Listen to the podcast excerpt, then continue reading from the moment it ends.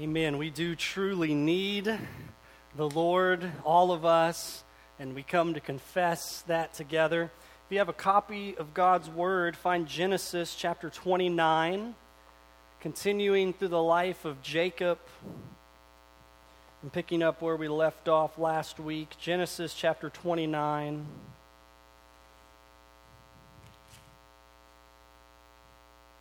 And we'll begin reading at verse 31 and read all the way through to the end of chapter 30 together.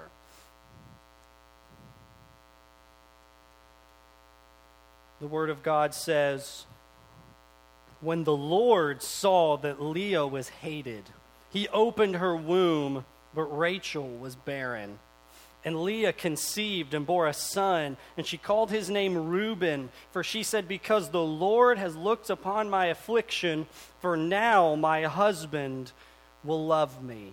She conceived again and bore a son, and said, Because the Lord heard that I am hated, he has given me this son also. And she called his name Simeon.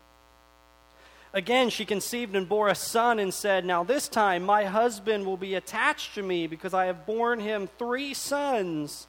Therefore his name was called Levi. And she conceived again and bore a son and said, This time I will praise the Lord. Therefore she called his name Judah. Then she ceased bearing. When Rachel saw that she bore Jacob no children, she envied her sister she said to Jacob, Give me children, or I shall die. Jacob's anger was kindled against Rachel, and he said, Am I in the place of God who has withheld from you the fruit of the womb? Then she said, Here is my servant Bilhah. Go into her, that she may give birth on my behalf, that even I may have children through her. So she gave him so she gave him her servant Bilhah as a wife, and Jacob went into her. And Bilhah conceived and bore Jacob a son. Then Rachel said, God has judged me, and has also heard my voice, and given me a son. Therefore she called his name Dan. Rachel's servant Bilhah conceived again and bore Jacob a second son. Then Rachel said, With mighty wrestlings I've wrestled with my sister and have prevailed. So she called his name Naphtali. When Leah saw that she had ceased bearing children, she took her servant Zilpah and gave her to Jacob as a wife. Then Leah's servant Zilpah bore Jacob a son, and Leah said, Good fortune has come. So she called his name Gad. Leah's servant Zilpah bore Jacob a second son, and Leah said, Happy am I, for women have called me happy. So she called his name Asher. In the days of the wheat harvest, Reuben went and found mandrakes in the field and brought them to his mother Leah. Then Rachel said to Leah, Please give me some of your son's mandrakes. But she said to him, Is it a small matter that you've taken away my husband? Would you take away my son's mandrakes also? Rachel said, Then you may lie with him tonight in exchange for your son's mandrakes. When Jacob came from the field that evening, Leah went out to meet him and said, You must come in to me, for I have hired you with my son's mandrakes. So he lay with her that night. And God listened to Leah and conceived and bore Jacob a fifth son. Leah said, God has given me my wages because I gave my servant to my husband. So she called his name Issachar.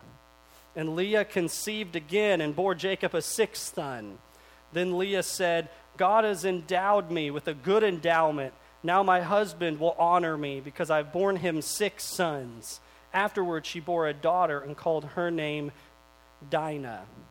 Then God remembered Rachel, and God listened to her and opened her womb. She conceived and bore a son, and said, God has taken away my reproach. She called his name Joseph, saying, May the Lord add to me another son. As soon as Rachel had borne Joseph, Jacob said to Laban, Send me away that I may go to my home and my country. Give me my wives and my children for whom I have served you, that I may go, for you know the service that I have given you. But Laban said to him, If I have found favor in your sight, I have learned by divination that the Lord has blessed you because of me. Name your wages, and I will give it. Jacob said to him, You yourself know how I have served you and how your livestock have fared with you. For you have had little before I came, it has increased abundantly, and the Lord has blessed you wherever I've turned. But now, when shall I provide for my own household also? He said, What shall I give you? Jacob said, You shall not give me anything. If you will do this for me, I will again pasture your flock and keep it. Let me pass through all your flock today, removing from it every speckled and spotted sheep, and every black lamb, and the spotted and speckled among the goats, and they shall be my wages. So my honesty will answer for me later. When you come to look at my wages with you, every one that is not speckled and spotted among the goats, and black among the lambs, if found with me, shall be counted stolen. Laban said, Good, let it be as you have said. But that day Laban removed the male goats that were striped and spotted, and all the female goats that were speckled and spotted, every one that had white on it, and every lamb that was black, and put them in charge of his sons. And he set at a distance of three days' journey between himself and Jacob, and Jacob pastured the rest of Laban's flock. Then Jacob took the fresh sticks of poplar and almond and plane trees and peeled white streaks into them, exposing the white of the sticks. He set the sticks that he had peeled in front of the flocks in the troughs, that is, the watering places where the flocks came to drink. And since they bred when they came to drink, the flocks bred in front of the sticks, so the flocks brought forth striped, speckled, and spotted. And Jacob separated the lambs and set the faces on the, of the flocks toward the, stri- toward the striped and all the black in the flock of Laban. And he put his own droves apart and did not put them with Laban's flock. Whenever the stronger of the flock were breeding, Jacob would lay in the sticks in the trough before the eyes of the flock that they might breed among the sticks. But for the feebler of the flock, he would not lay them there. So the feebler would be Laban's and the stronger Jacob's. Thus the man increased greatly and had large flocks, female servants and male servants, and camels and donkeys. This is the word of God. I can't be the only one that likes a sad story. Not all the time, because if you get obsessed and listen to sad music and a sad story all the time, it can really have an impact on your mental health. But we can all be honest, sometimes you just need a good cry, don't you? Or to use a biblical word, sometimes you just need a good lament a good lament, a time of mourning. In fact, I think much of what our culture is doing when it has gotten consumed with sadness and emo music and sad documentaries or movies is to lament, to mourn the fallenness of creation. Consider that Romans chapter 8 says that the impact of sin has made the whole of creation groan together. Look at Romans 8 uh, 23. Romans 8:23 says this, and not only the creation, but we ourselves as believers who have the first fruits of the Spirit groan inwardly as we wait eagerly for adoption as sons, the redemption of our bodies. That even believers mourn, lament, and long for the freedom of creation. We wait eagerly for the freedom of all creation, which it summarizes as the adoption as sons the redemption of our bodies. A day when not only our own bodies, but all of creation will be free from things like cancer, heartbreak, death, COVID, politics, whatever it is, our world will be free from the evil of it. But in the meantime, sad stories not only exist, but they abound. And Genesis 29 and 30 is a sad story full of brokenness and the pervasiveness of sin. Last week we saw that Jacob, the son of promise, has now married two sisters, Leah and Rachel. And last week ended with a statement that foreshadowed the problems to come in this family. Look at chapter 29, verse 30. Look at this. So Jacob went into Rachel also, and he loved Rachel more than Leah and served Laban for another seven years. Jacob though he was a product of a home marred with favoritism, was now showing favoritism to one wife over the other. He shouldn't have even have had two wives, but now he's in a bitter feud between these two sisters. Yet, I want us to see that even behind this truly heartbreaking story, God is not absent. God is not absent. In fact, if I could sum up this passage in one statement, and this is in your notes, here it is. What they, being the family, intended to divide, God intended to multiply. What they, the family, intended to divide, God intended to multiply. And we see this in two instances one involving Jacob fathering 11 sons, and one involving Jacob tending sheep. So let's look at the first part here that God multiplies Jacob's sons. God multiplies Jacob's sons. And in five movements, we start here with Leah's sons. We move from God multiplying Jacob's sons. Now, it starts with considering Leah's sons. Look at verse 31. And consider just the sadness of these words. When the Lord saw that Leah was hated, he opened her womb, but Rachel was barren. And Leah conceived and bore a son, and she called his name Reuben, for she said, Because the Lord has looked upon my affliction, for now my husband will love me. She conceived again and bore a son, and said, Because the Lord has heard that I am hated, he's given me this son also. She called his name Simeon. Again, she conceived and bore a son and said, Now this time my husband will be attached to me because I have borne him three sons. Therefore his name was called Levi. And she conceived again and bore a son and said, This time I will praise the Lord. Therefore she called his name Judah. Thus she ceased bearing. So Leah longed to be loved by Jacob and yet was hated by him.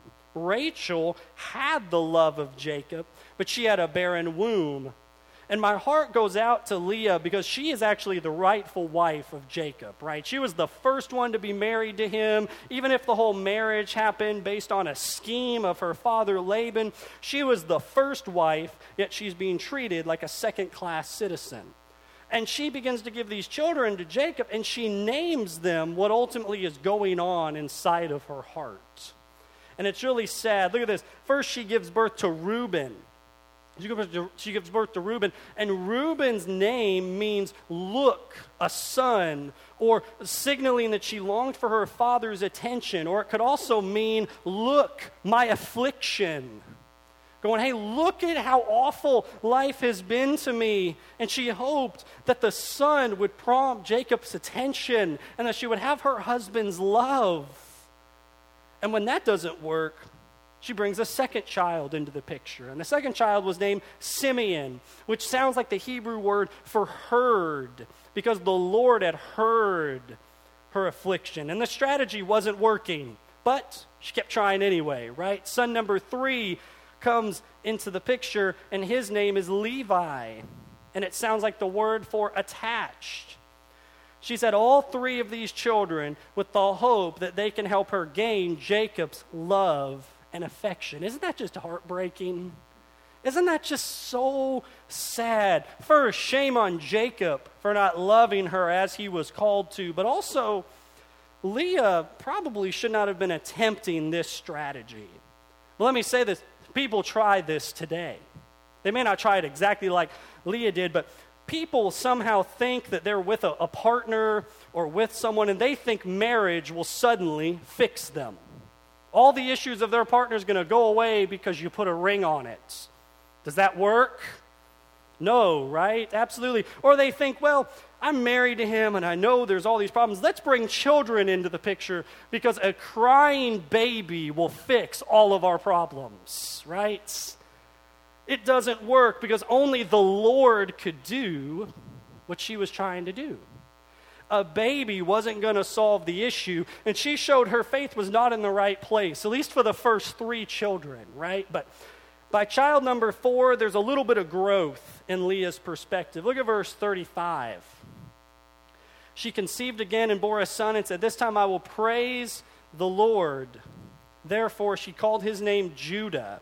Then she ceased bearing. So Judah's name means praise. And Leah longed to gain Jacob's love, but she came to recognize that it was the praise of the Lord that should have been her hope. Did you notice that even from the very first verse of this section, that the Lord was with her. And in your Bible, that's probably in all caps, which means that the divine name Yahweh is being used there. And it says, verse 31 the Lord saw. With the birth of Simeon, the Lord heard her cry, and the Lord had allowed her to conceive. And rather than put all of her focus on Jacob's affection, she concludes by looking at what matters most the praise of the Lord. Friends, what has our attention? Are you living your life for the affection and attention of others or for the praise of God?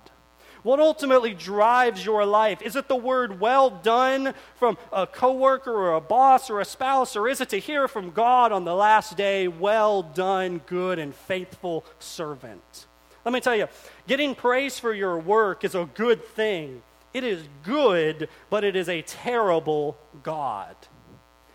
Living for praise is a terrible God. And so may we be people with hearts ignited for praise and glory to God, not praise and glory to ourselves. But the situation gets even more devastated as we move from Leah's sons to Bilhah's sons. Bilhah, the servant, Bilhah's sons. Look at chapter 30, verse 1. When Rachel saw that she bore Jacob no children, she envied her sister. Who would have seen that coming, right? And she said to Jacob, Give me children, or I shall die. See the sadness of this. Leah longed for love, but was given children. Rachel had love, but longed for children. They both had what the other wanted, and they envied each other for it. We would never do something like that, would we? None of us have ever envied what someone else has had, right? And envy ultimately empties our hearts and our lives of its joy and our hope. It never solves anything. And Rachel, out of desperation, declares to Jacob, Give me children or I die. So, just like Leah, she was looking to Jacob to be her hope, but with a different outcome. Hear me. Hear me here. Clear application, whether you're married or not. Hear me. Spouses make terrible gods. Spouses make terrible gods. Even if you're single, hear me, marriage isn't going to suddenly fix all your problems, and it isn't going to bring you all that's often promised to come with it. Your husband, your wife, your future husband or wife is a good gift, but a bad God. They're a good gift, but a bad God. Don't make your spouse your idol, living for nothing but their approval and setting them up as the Savior of your life. Because look what it did to them. It just wrecked Rachel and Leah's life. Going, if you don't do this for me, my whole hope is lost. They should have known they had hope that transcended what their husband might have been doing at that time. Both of them and particularly Rachel had given Jacob expectations he simply couldn't meet. He can't make her suddenly pregnant. He can't fix this, right? And he knows this. Look at what he asked in verse 2. So Jacob's anger was kindled against Rachel, and he said, Am I in the place of God who has withheld from you the fruit of the womb? So Rachel thought Jacob could do what only God could do. Leah sought love from Jacob, which he should have given, yet the love she ultimately needed was the love she'd already received from the Lord. And Rachel should have realized her barrenness didn't come in a vacuum. Because all of the women that God used in Genesis were originally barren. Think about it, right? Sarah, Abraham's wife, barren. Rebecca, Isaac's wife, were both barren, and yet through trusting the Lord, God Himself provided a child of promise. Wasn't Jacob a, a testimony to that? Jacob and Esau came through barren Rebecca, and that it was only God Himself who could bring a dead womb to life because He alone is the God of resurrection. And Rachel should have known this and trusted this, but sadly, Rachel pursued a familiar scheme that ended in a familiar way. You all, if we, we've been reading Genesis, you know what's about to happen, right? Verse 3. Then she said, Here's my servant Bilhah. Go into her so that she may give birth on my behalf, that I that even I may have children through her. So she gave him her servant Bilhah as a wife, and Jacob went into her, and Bilhah conceived and bore Jacob a son. Then Rachel said, God has judged me, and he has heard my voice and given me a son. Therefore she called his name Dan. So Rachel did with Bilhah exactly what Sarah back in chapter 16 did with Hagar.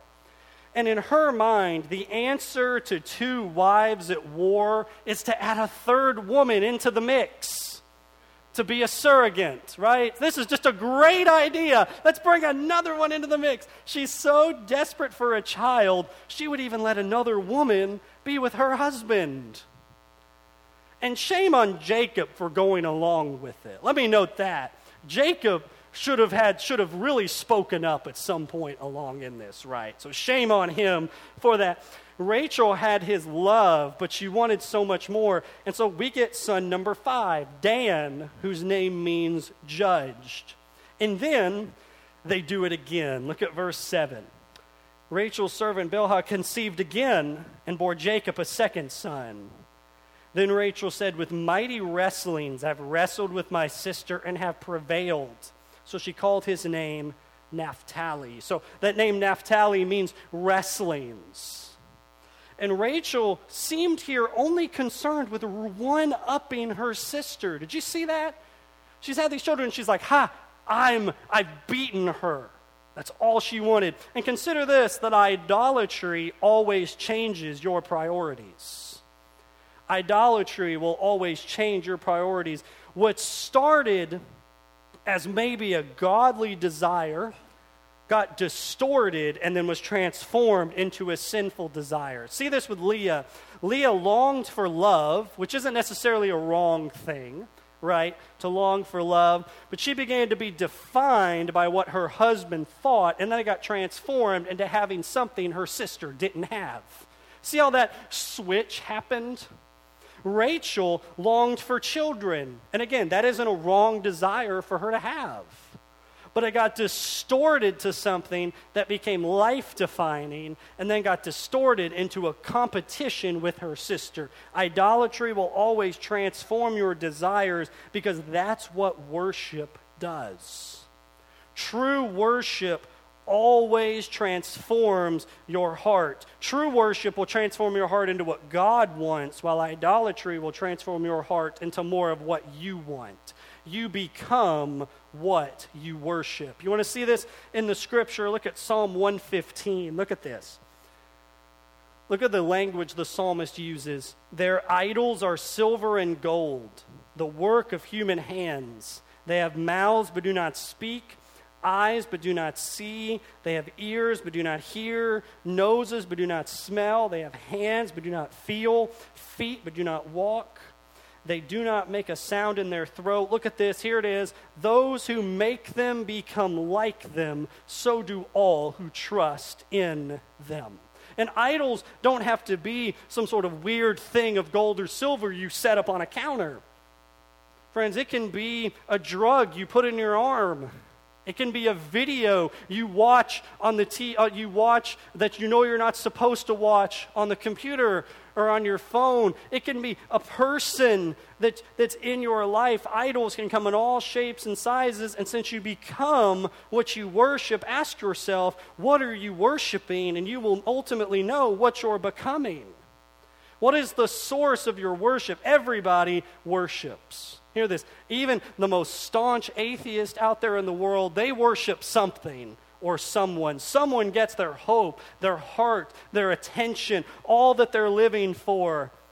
And ask yourself, who or what are you trusting in? Because you become what you worship. And we move from Leah's sons to Bilhah's sons now to Zilpah's sons.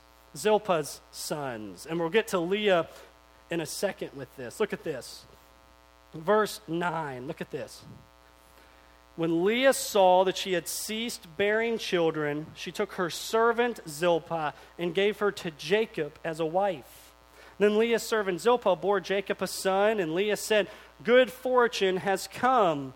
She called his name Gad. Leah's servant Zilpah bore Jacob a second son, and Leah said, Happy am I, for women have called me happy. So she called his name Asher.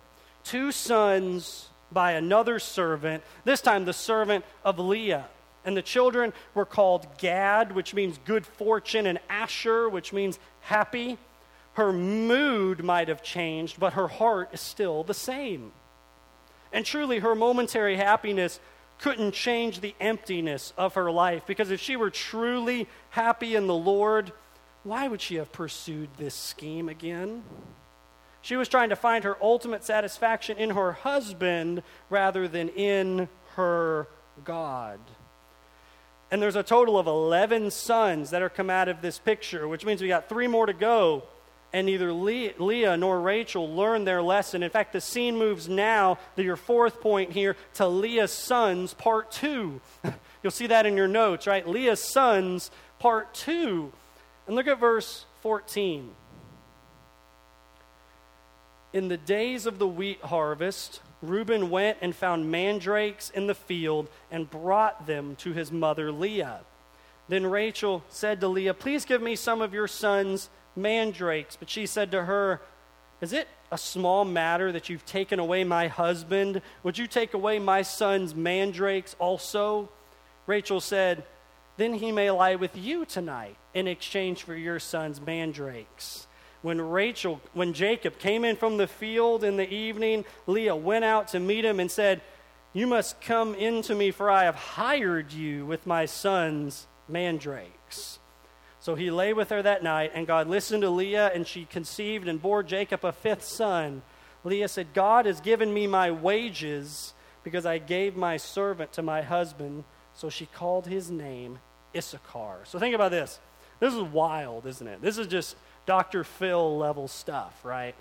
So Rachel had come to believe, likely due to some prominent cultural ideas of the day, that by eating mandrakes, which is a fruit, she would become more fertile, that she'd be fruitful by eating of this fruit. So Rachel exchanges her husband for some food.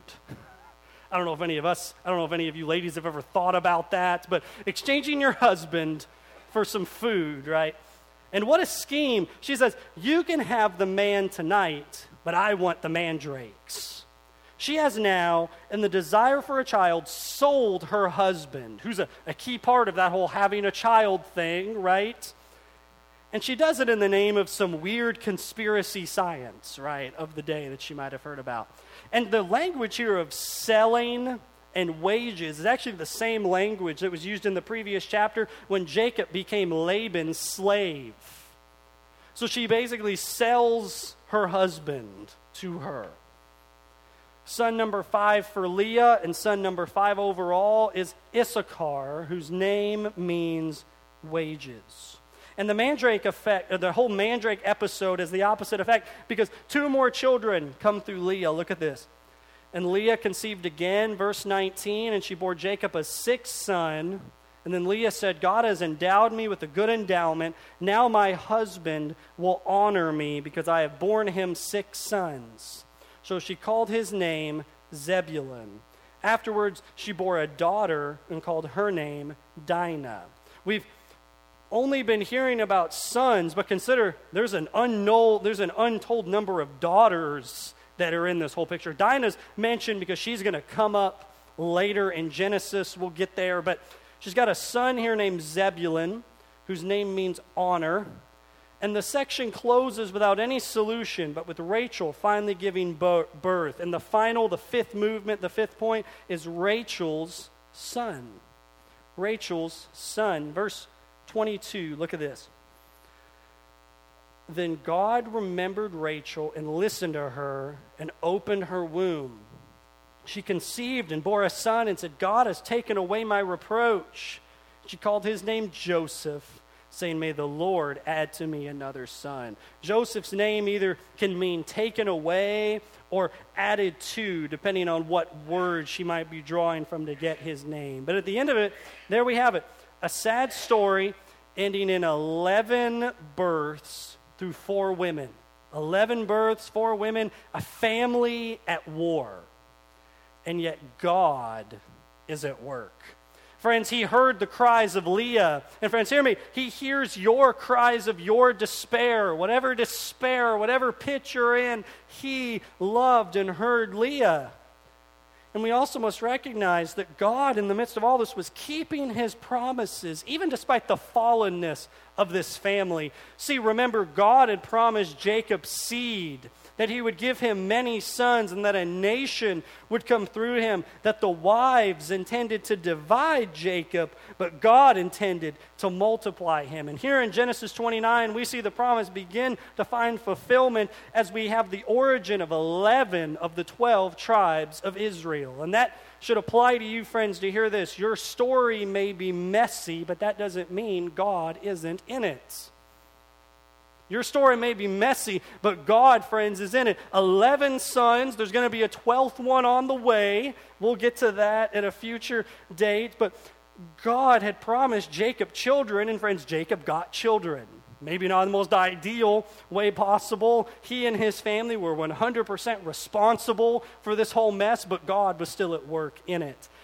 And along with that, remember, Jacob wasn't just promised children, but he was promised land and blessing alongside that, right? He, he was given the promise of Abraham, and Abraham was promised what we've been saying is land, seed, and blessing. And so we moved from multiplying sons to multiplying flocks. God multiplies Jacob's flock.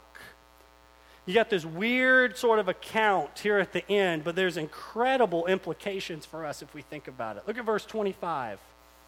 As soon as Rachel had borne Joseph, Jacob said to Laban, Send me away that I may go to my own home and my own country. Give me my wives and my children, for whom I have served, that I may go, for you know the service that I have given you. So think about this.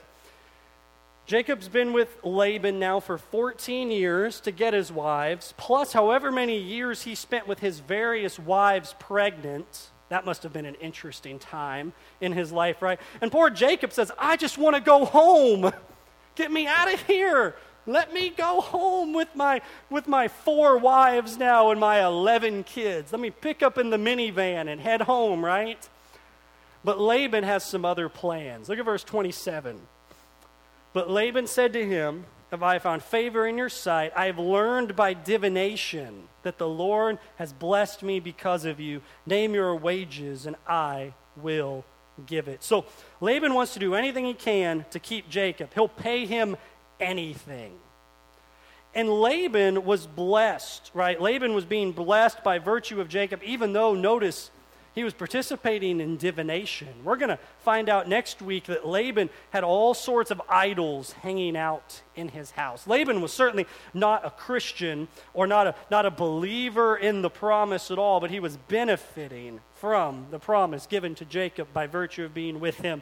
And we see the promise of Genesis 12 echoed here that those who bless the son of promise were going to be blessed. And also consider that just in passing, Laban could have paid his son in law more, but he didn't. Did you think about that? It's very likely that Jacob has been che- that Laban, sorry, has been cheating Jacob for decades, which means he also was cheating his daughters and his grandchildren. What an awful guy, right? Who would ever who would ever do that? Regardless of how you might feel about your kids, cheating your own grandkids? I mean, come on, you know. Laban's not a good guy in the picture. And so Jacob forms this plan in response to this. Look at verse 29. So Jacob said to him, You yourself know how I have served you, and how your flocks have fared with me. For you had little before I came, and has increased abundantly, and the Lord has blessed you wherever I turned. But now, when shall I provide for my own household also? He said, What shall I give you? Jacob said, you shall not give me anything. If you will do this for me, I will again pasture your flock and keep it. Let me pass through all your flock today, removing from it every speckled and spotted sheep, and every black lamb, and spotted and speckled among the goats, and they shall be my wages. So my honesty will answer for me later when you come to look into my wages with you. Every one that is not speckled and spotted among the goats and black among the lambs, if found with me, shall be counted stolen.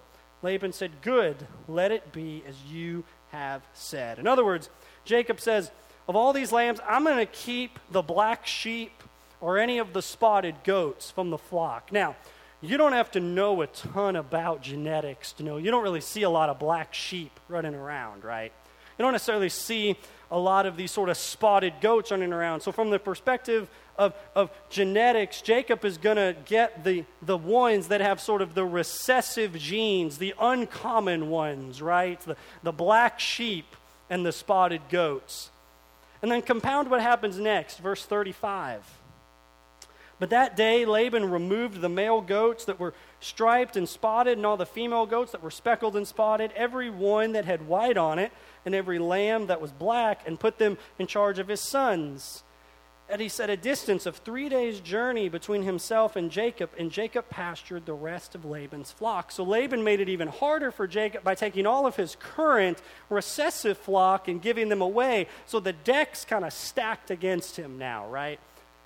And Jacob does something a little unusual in response to this. Let's finish the section, verse 37 to the end, to 43. Look at this.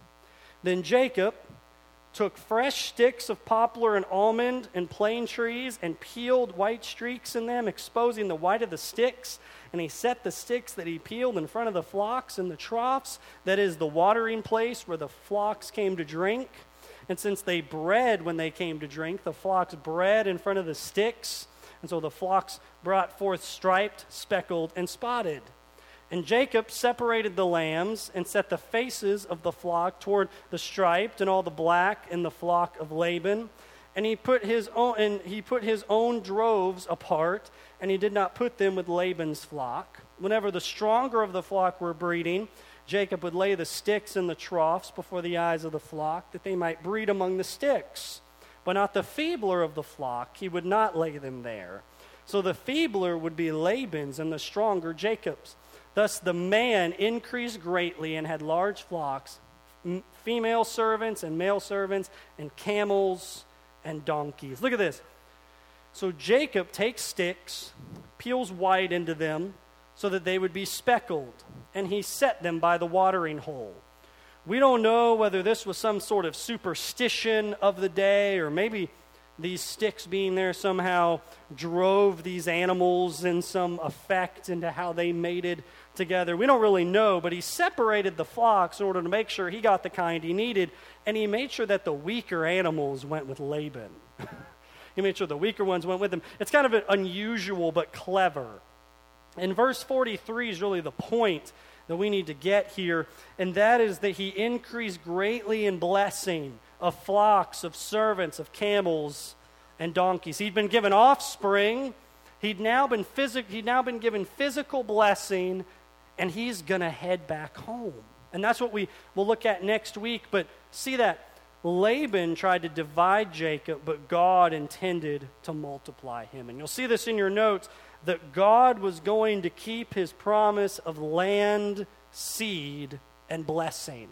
Remember, that was the promise he gave all the way back to Abraham, gave through Jacob, or gave through Isaac, and now was given to Jacob. God was going to keep his promise of land, seed, and blessing. And you might be coming to me going, Well, what, what does this have to do with me? What does all this weird stuff with sheep and genetics have to do with my life? Or maybe you're saying, Hey, I don't think I'm going to end up in a love rectangle like Jacob was, right? Or that I'm going to need a class in how to multiply my flocks. What is the purpose of this for me? And here it is God's promises never fail. That's what you need to take home with you today is that God's promises never fail. Life was and is full of many intentions on all sides.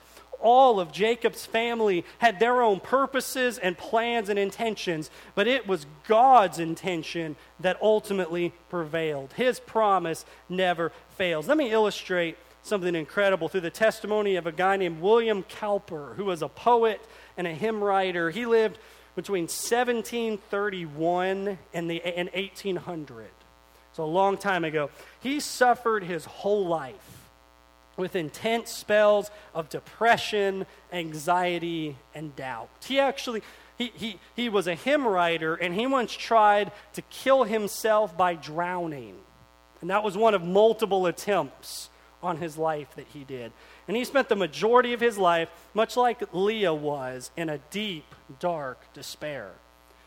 And his life is a sad story. We talked about sad stories are prevalent in a fallen world. And so, friends, that, his life was a sad story. And Cowper wrote many poems and hymns, like I said, several that have stood the test of time. But one that I think is incredibly powerful that I want us to consider, particularly if you have a cloud that looms over your life. He wrote a poem called Light Shining Out of the Darkness in 1773, which became the hymn God Moves in a Mysterious Way. And here's, here's what he wrote. Here's how this poem goes God moves in a mysterious way his wonders to perform. He plants his footsteps in the sea and rides upon the storm. Deep and unfathomable minds of never failing skill he treasures up his bright designs and works his sovereign will. Ye fearful saints, fresh courage take. The clouds you so much dread are big with mercy and shall break in blessings on your head. Judge not the Lord by feeble sense, but trust him for his grace. Behind a frowning providence, he hides a smiling face. His purposes will ripen fast, unfolding every hour. The bud may have a bitter taste, but sweet will be the flower. Blind unbelief is sure to err and scan his works in vain. God is his own interpreter, and he will make it plain. Isn't that an incredible poem and this is not only a testimony of the purposes of God in the clouds and storms and bitter buds of William Cowper. It's certainly a testimony to the life of Jacob and his wife and children, but friends, it's a testimony for you and the sufferings of your life. What if the clouds that you now dread are filled with rains of blessing? What if we recognize that God may be an, a better interpreter of our life than we are?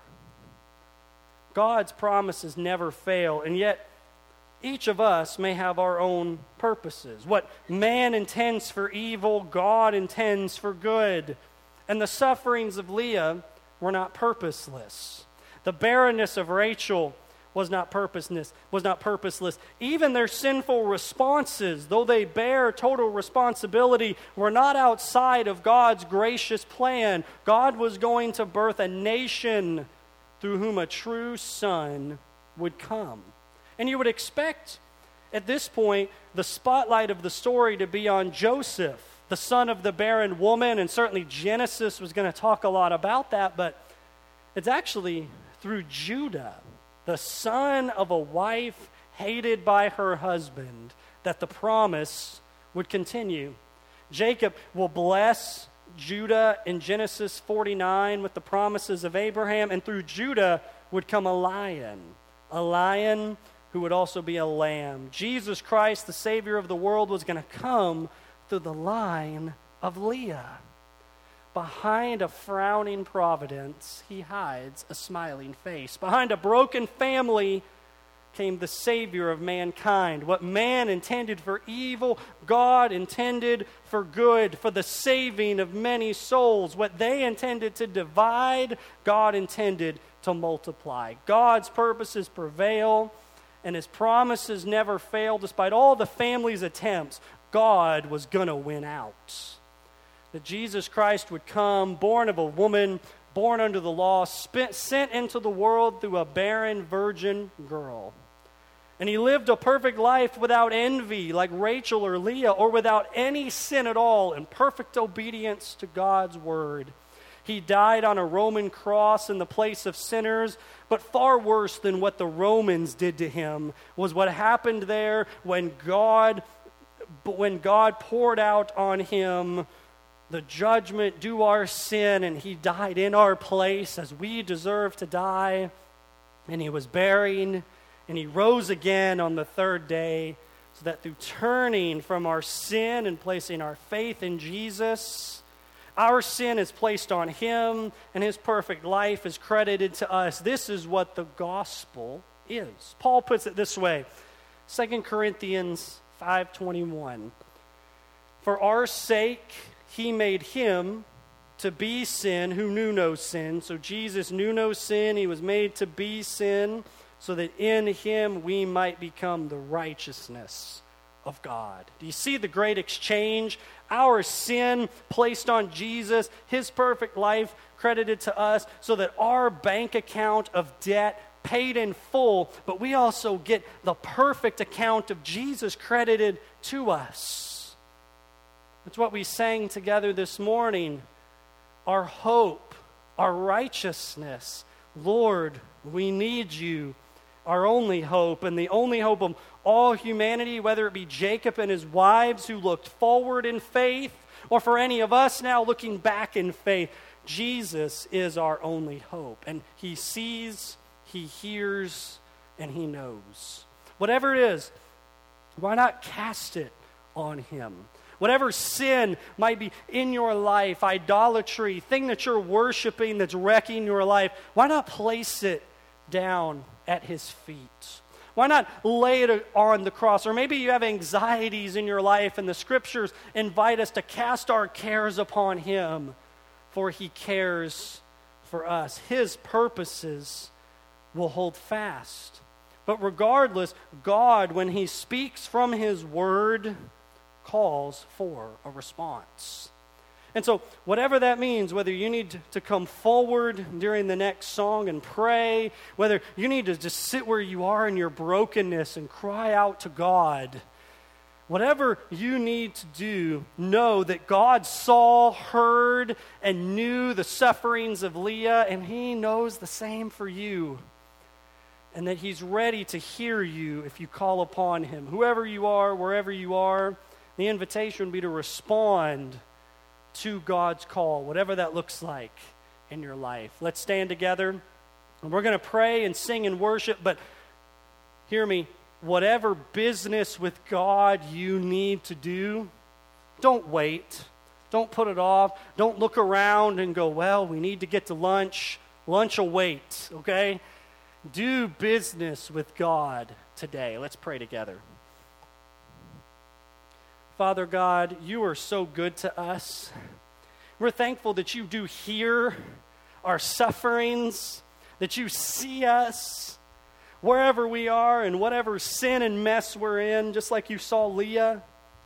And Lord, I pray today that if there be people here who do not know you, that they would take that step of faith, cry out to you to take to, to play, and they'll place their sins upon you and receive your righteousness through repentance and faith, through saying, God, I'm a sinner, and I believe that you have come and lived a perfect life, died on the cross, and rose again from the dead. And I confess you as Lord of my life, as the master, as the one who has control of the steering wheel of my life. And I pray that they would confess that, Lord, we need you. You are their only hope. And I pray for those here who do know you that we will be reminded that idolatry will continue to be prevalent in our hearts and that we'll lay it down, that we'll seek you in these moments, Lord, and that you would be honored to meet us here as you promise where your people are gathered together, there you will be. So you're here now, and we invite you to do whatever you would do among us as we sing and worship you. And we pray this all in Jesus' name. Amen.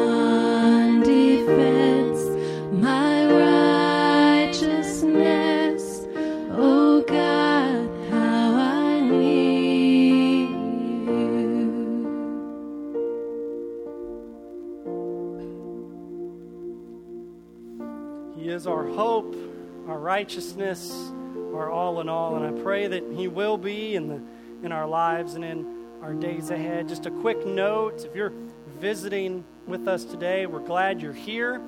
Uh, if you're in the community and would love to connect more, there's a welcome desk right outside with a connect card. We'd love to have you fill that out so we can know how to pray for you, follow up with you, and we have a little gift uh, for you uh, as well. Uh, also, thank you to those who continue to give, whether in person or online. We'll be keeping the baskets at the door going forward, as well as the online giving, even uh, in the post COVID uh, days ahead. And we just are so thankful for our church family. And we close with a benediction, a blessing from Ephesians chapter 3. Now, to him who is able to do far more abundantly than all we ask or think, according to the power at work within us, to him be glory in the church and in Christ Jesus throughout all generations, forever and ever. Amen.